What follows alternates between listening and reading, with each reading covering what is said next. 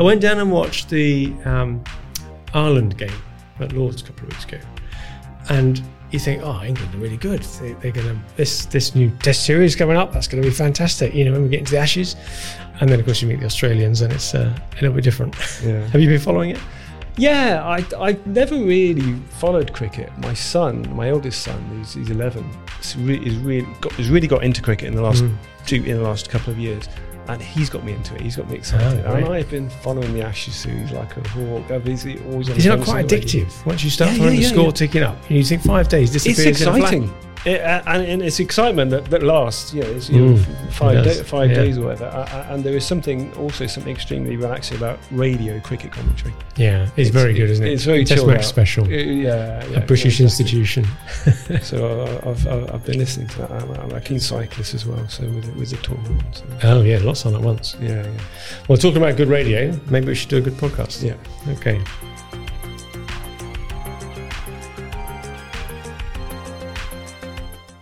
Hello and welcome again to the SME Growth Podcast from Wellmeadow.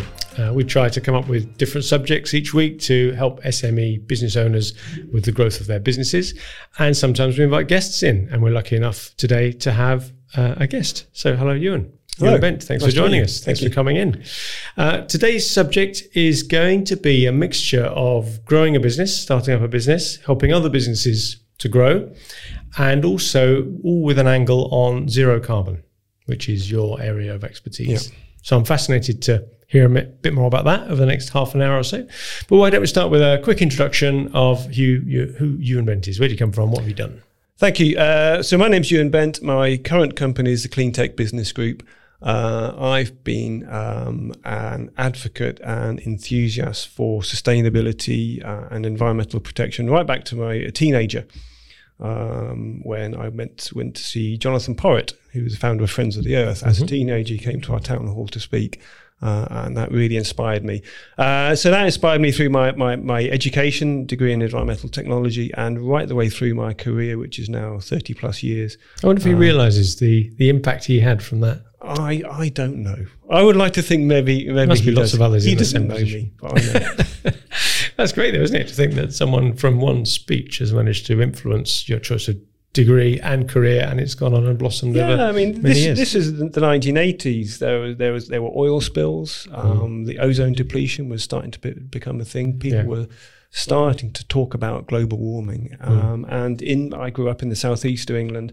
Um, uh, and in the southeast, a lot of the green spaces that we used to play on as children were being built on, mm. uh, and that and that affected me. It, you know, we, we would turn up to a field we used to play in, and there were bulldozers on it. So that's kind of where all that started from. That's interesting. Uh, then. So from that, obviously, uh, from that position of being very passionate about it, rather than just being a, an activist or an interested bystander, you you threw yourself into it. You made a career out of this, and you had early businesses that were very much along this line. Yeah, um, uh, I, I, started out um, uh, uh, doing doing various things from uh, monitoring pollution from landfill sites. Moved to Shropshire um, to to the county council. Started doing energy surveys and energy reductions for schools, for example, and, and public buildings. I took an interest in a what was then a very new concept of wood fueled heating. Mm-hmm. So we're not talking about logs on your kitchen stove. We're talking about automated boilers that can heat a school or a hospital or a factory using wood chips that inspired me. I went to Austria for for a, for a trip uh, and saw how it was developed in Austria. Came back uh, really enthused. Are they that. the thought leaders in it then? The Austrians, the Central Europeans, Scandinavians, right? Essentially, um, is it um, wood pellets? Or do they actually it's, it's, extrude the wood? It's wood chips or wood or wood pellets. Now you think of Austria, um, they don't have indigenous gas, they don't have indigenous oil.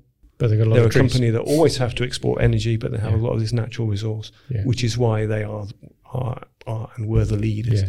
Um, am I right in thinking we import quite a bit of wood chip from America? No.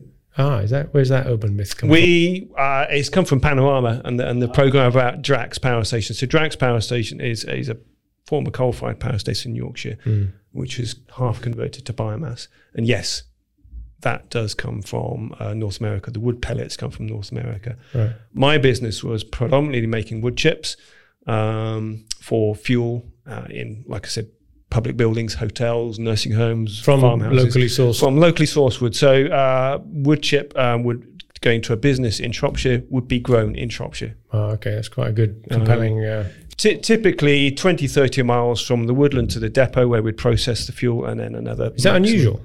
That people providing it that can claim that provenance. No, no. I mean, It's what uh, people do. uh, uh, we were the first in the country to do it, um, but our model was was has been replicated. Okay. So Well, it makes I mean, sense, doesn't it? There's not enough value in Hmm. wood chips to, to warrant transporting them further because of the transport cost. So it has to for the, for the, for the economics to work. Yeah. it has to be local. So your first business was in this. You did that as a startup. You took That- that, that from was a absolute scratch. A startup. Uh, I scraped together some savings. Um, started a business. Um, what did you need? You need capital equipment. Were you actually? We needed a lot of capital equipment. Uh, we needed a hoofing great big specialist wood chipper, which came from Austria. Mm-hmm. Right. We got some grant support for that. right. Um, we needed specialist delivery vehicles to, to blow the wood chips just in the same way that an oil tanker will deliver oil into a tank. Yeah. We needed, uh, I worked with a company in the east, east of England to develop a wood chip tanker. Right. All very expensive, all very specialist. Yeah. Um, And you grew that from nothing to to what sort of size? uh, about 3.3 million. Um, Impressive, isn't it? Yeah. 30 Local local supply. Yeah, uh, well, local. Um, it, it, uh, we we started in in Telford, um, and ultimately two hundred around about two hundred strong customer base from uh, Lancashire down to the Cotswolds sort of area, a bit into Mid Wales and across to the East Midlands. And how many people were involved in in that business? Uh, I think we had eleven employees Oh, right, so ultimately. it's quite like a process industry. It's quite a high turnover per person. Yeah. Type of ratios. yeah, yeah. It, it, it's it's bulk handling. Yeah. Of, of, So that product. in itself is a great growth story. You know, what do you think were your biggest challenges as you went through that journey? I don't know how many years you're talking about. That. Uh, well, that, that was over 11 years. Um, the challenges were um, uh, the capital cost of the stuff we were, um, of, of the equipment we Yeah, needed, sure. Uh, but also cash flow. So this, this is a heating fuel. Um, so as a heating fuel, um, around about 70% of our annual turnover happened in about six months of the year. In the colder months. Yeah. Um, the process of manufacturing the wood, the wood chip fuel, um, you can imagine when a tree is standing up, um, it's more than half water. Mhm. We need to deliver a chip, uh, a chipped fuel, which is around about 20, 25% water. Now, the process at the time of doing that was simply stack the timber up outside Over, o- what, o- a year over a summer.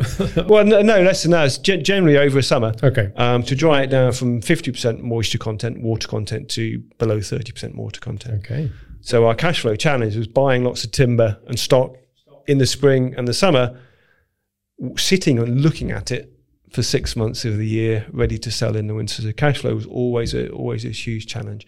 Um, Probably something people don't really recognise that that that need you have to buy the stock in and then just leave it there dormant. you can't be e- about that. That's part and, of the and process. as the business grows, it grows year on year. That challenge becomes even greater yeah, of course. because the capital. So how did you stock- find finance that? Did you invoice discounting, or did you just have lots of cash flow loans, or just lots of Um, reinvestment? Well, we had in, inward investment from from high net worth individuals who saw the opportunity. It was mostly in equity rather than yeah. debt. yeah, Yeah. In, in this business. Um, we were able to get uh, debt financing on the on the equipment, the Yeah. lorries, Yeah, the um, the, the, the yeah. chippers, um, with some element of grant funding. So that wasn't a challenge, but it was it was the cash flow. Yeah. Um, Well, that's a fascinating story. That I want to come on then to the Clean Tech Business Group, which is the business that you run now.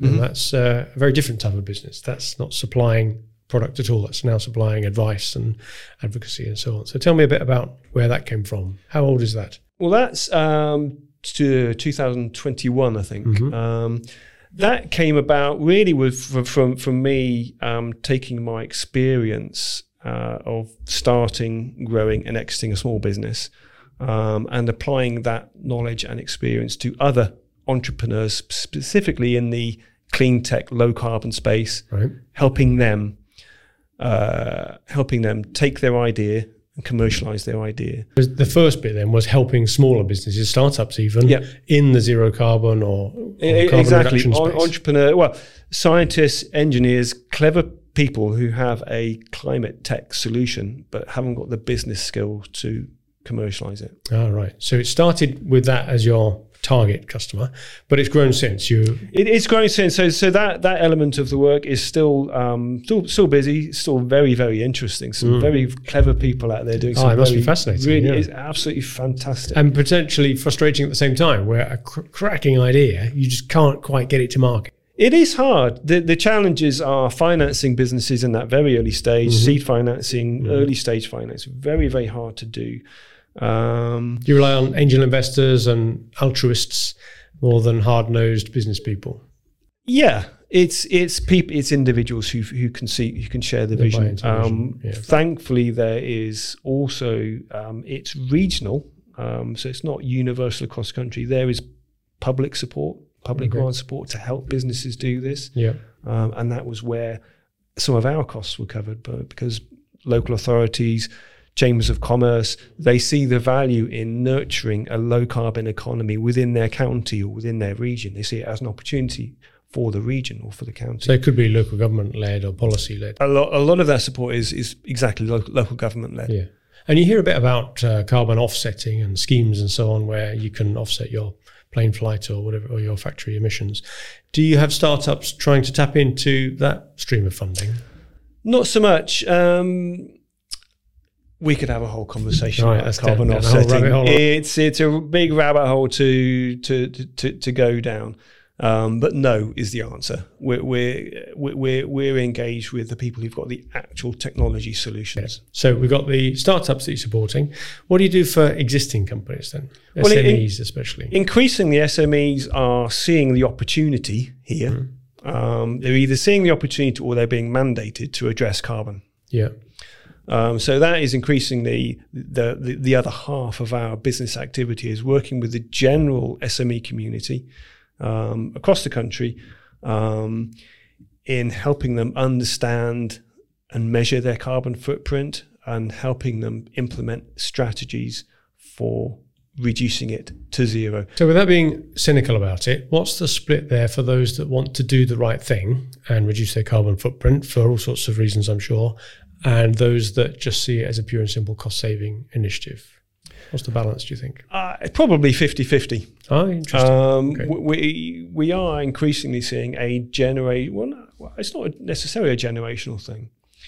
Certainly, the, the younger generation, and there's there's evidence to to to and, and studies to to back this up. The younger generation take climate sustainability, biodiversity very much more seriously than in the older generation. Mm-hmm. I mean, there's, there's, evidence. It's not my opinion. It's, survey responses, yeah. Fact. But having said that, we still see um, business owners from all generations, all backgrounds, all walks of life actually want to do the right thing, um, which is fine. But that's not going to get the country to where it needs to be. Right. It's not um, enough of a driver. It's not enough of a driver.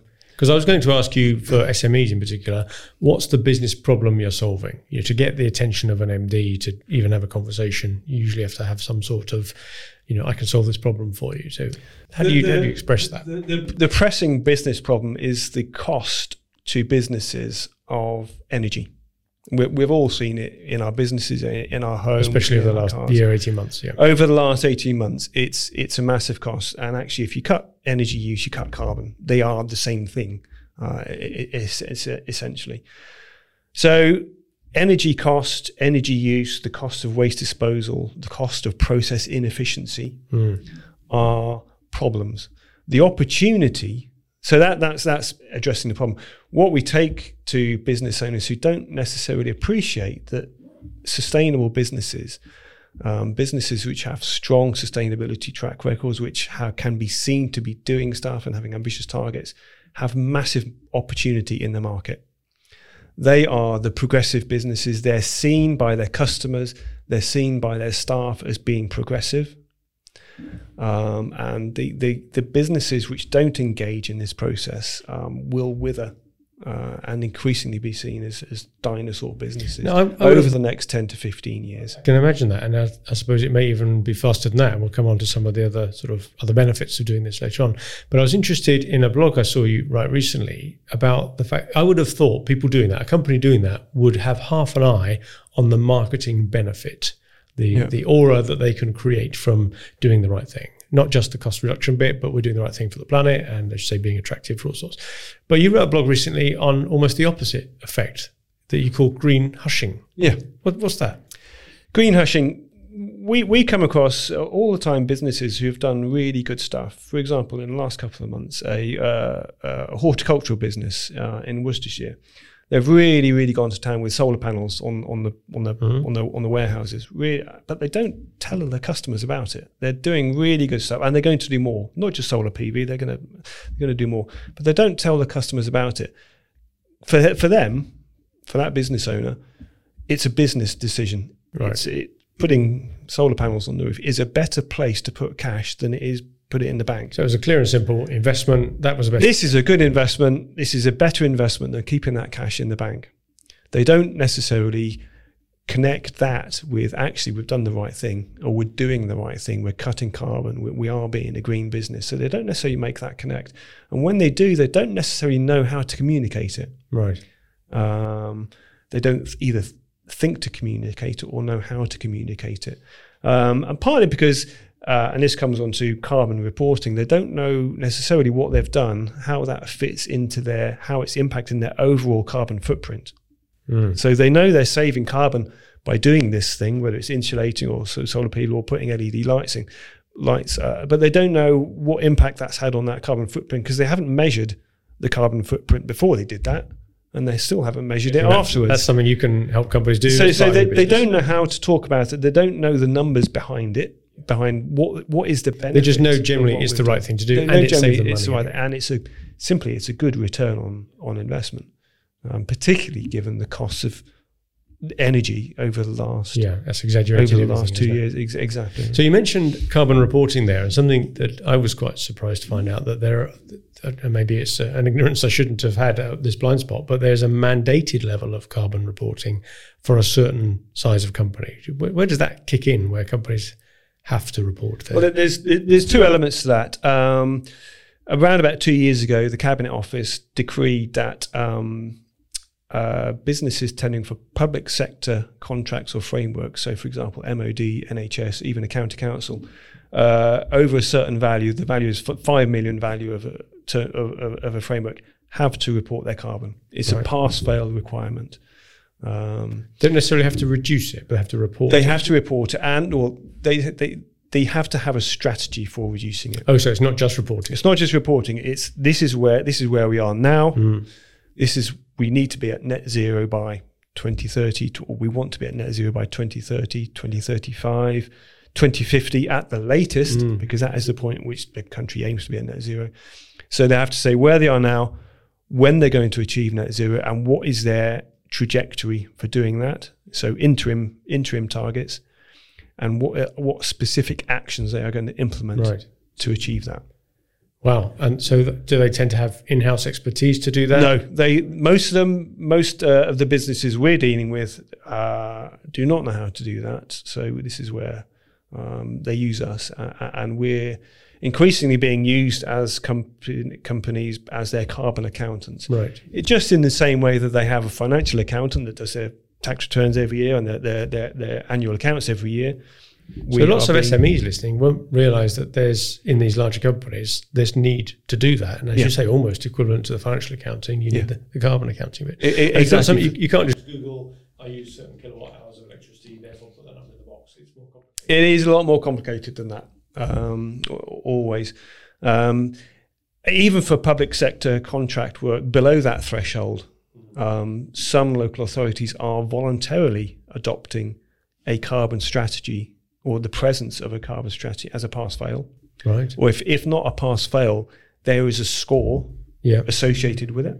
This is the below the five million. below the below the five million. Um, is that uh, the other one you talked about? Then you said there were two uh, areas where this is triggered. One is the public sector. No, the the other, the other one is is within the supply chain to some of the larger PLCs. Um, right. As an example, um, we've worked with a tomato grower um, mm-hmm. in the Vale of Evesham. They supply tomatoes to two of the top supermarkets.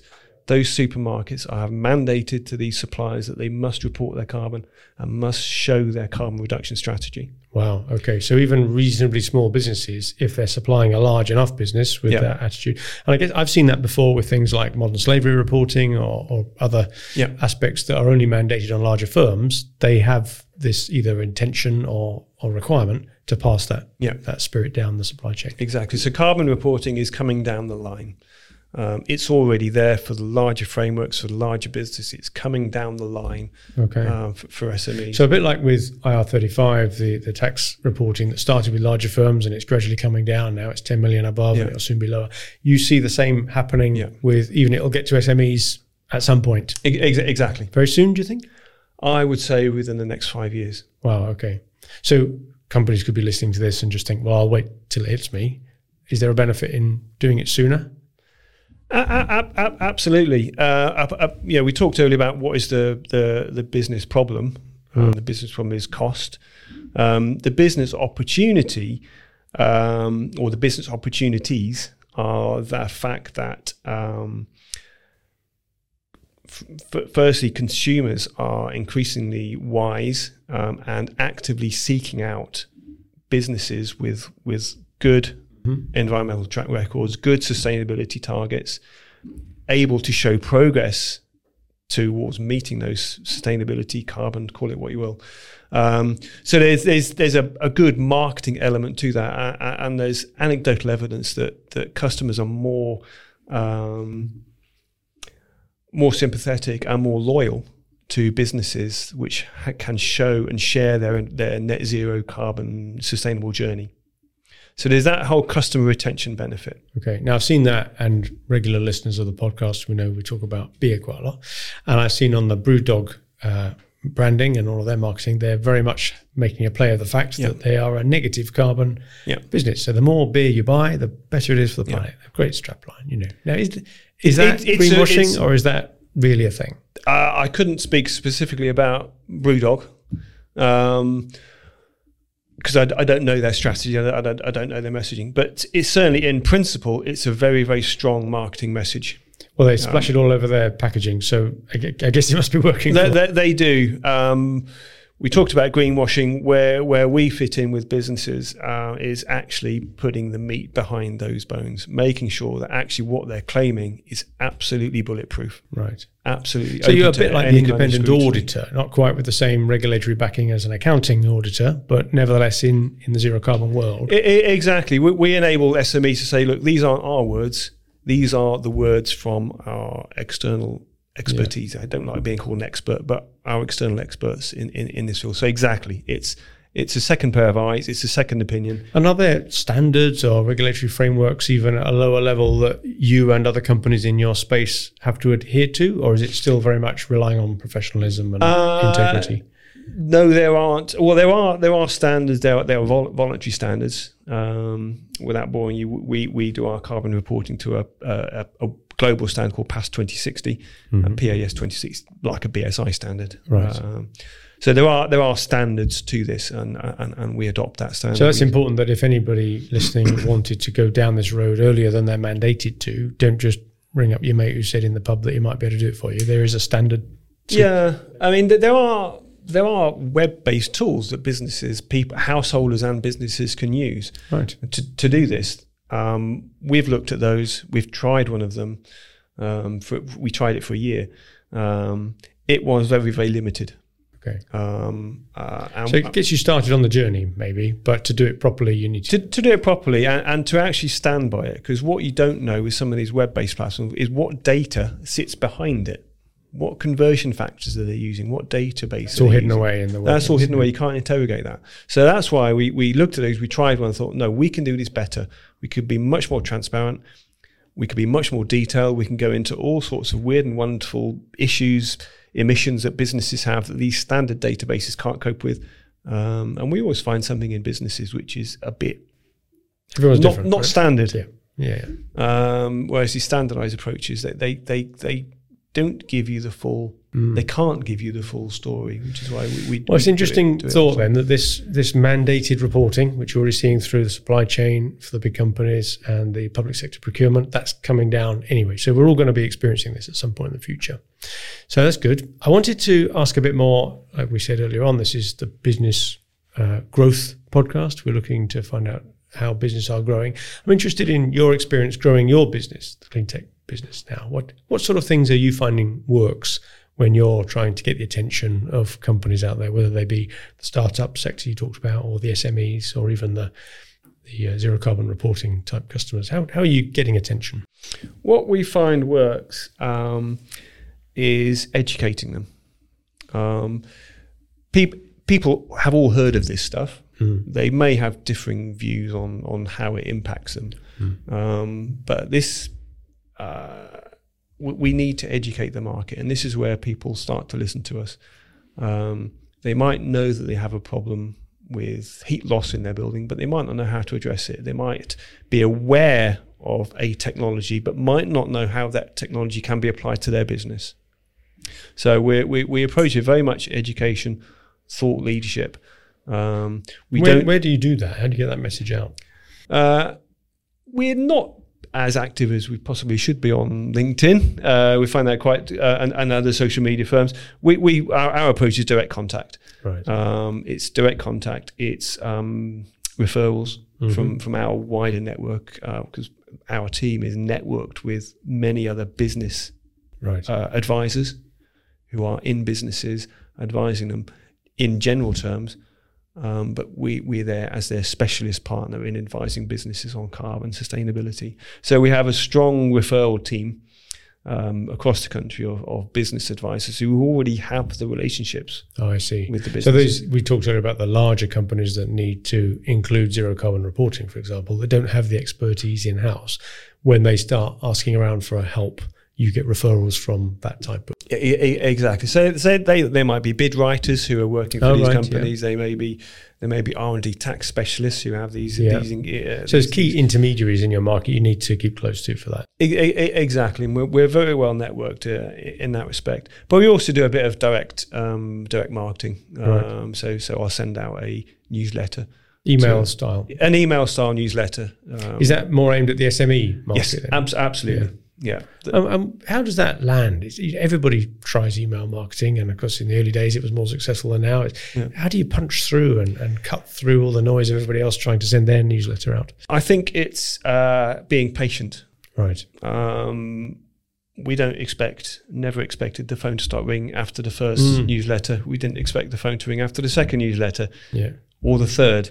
These things take time. Yeah. Uh, it's it's drip, drip, drip, drip feeding of information, starting to um, people start to recognize your name in their email feed Yeah. after six or seven interactions. It takes that many, so it's it's patience, um, and it's providing them with not the hard sell, Mm. not here we are, this is what we've done, this is how good we are. It's providing them that information that they need. Have you thought about this? Here's this technology. You might not have heard of this technology. Here's this piece of industry news.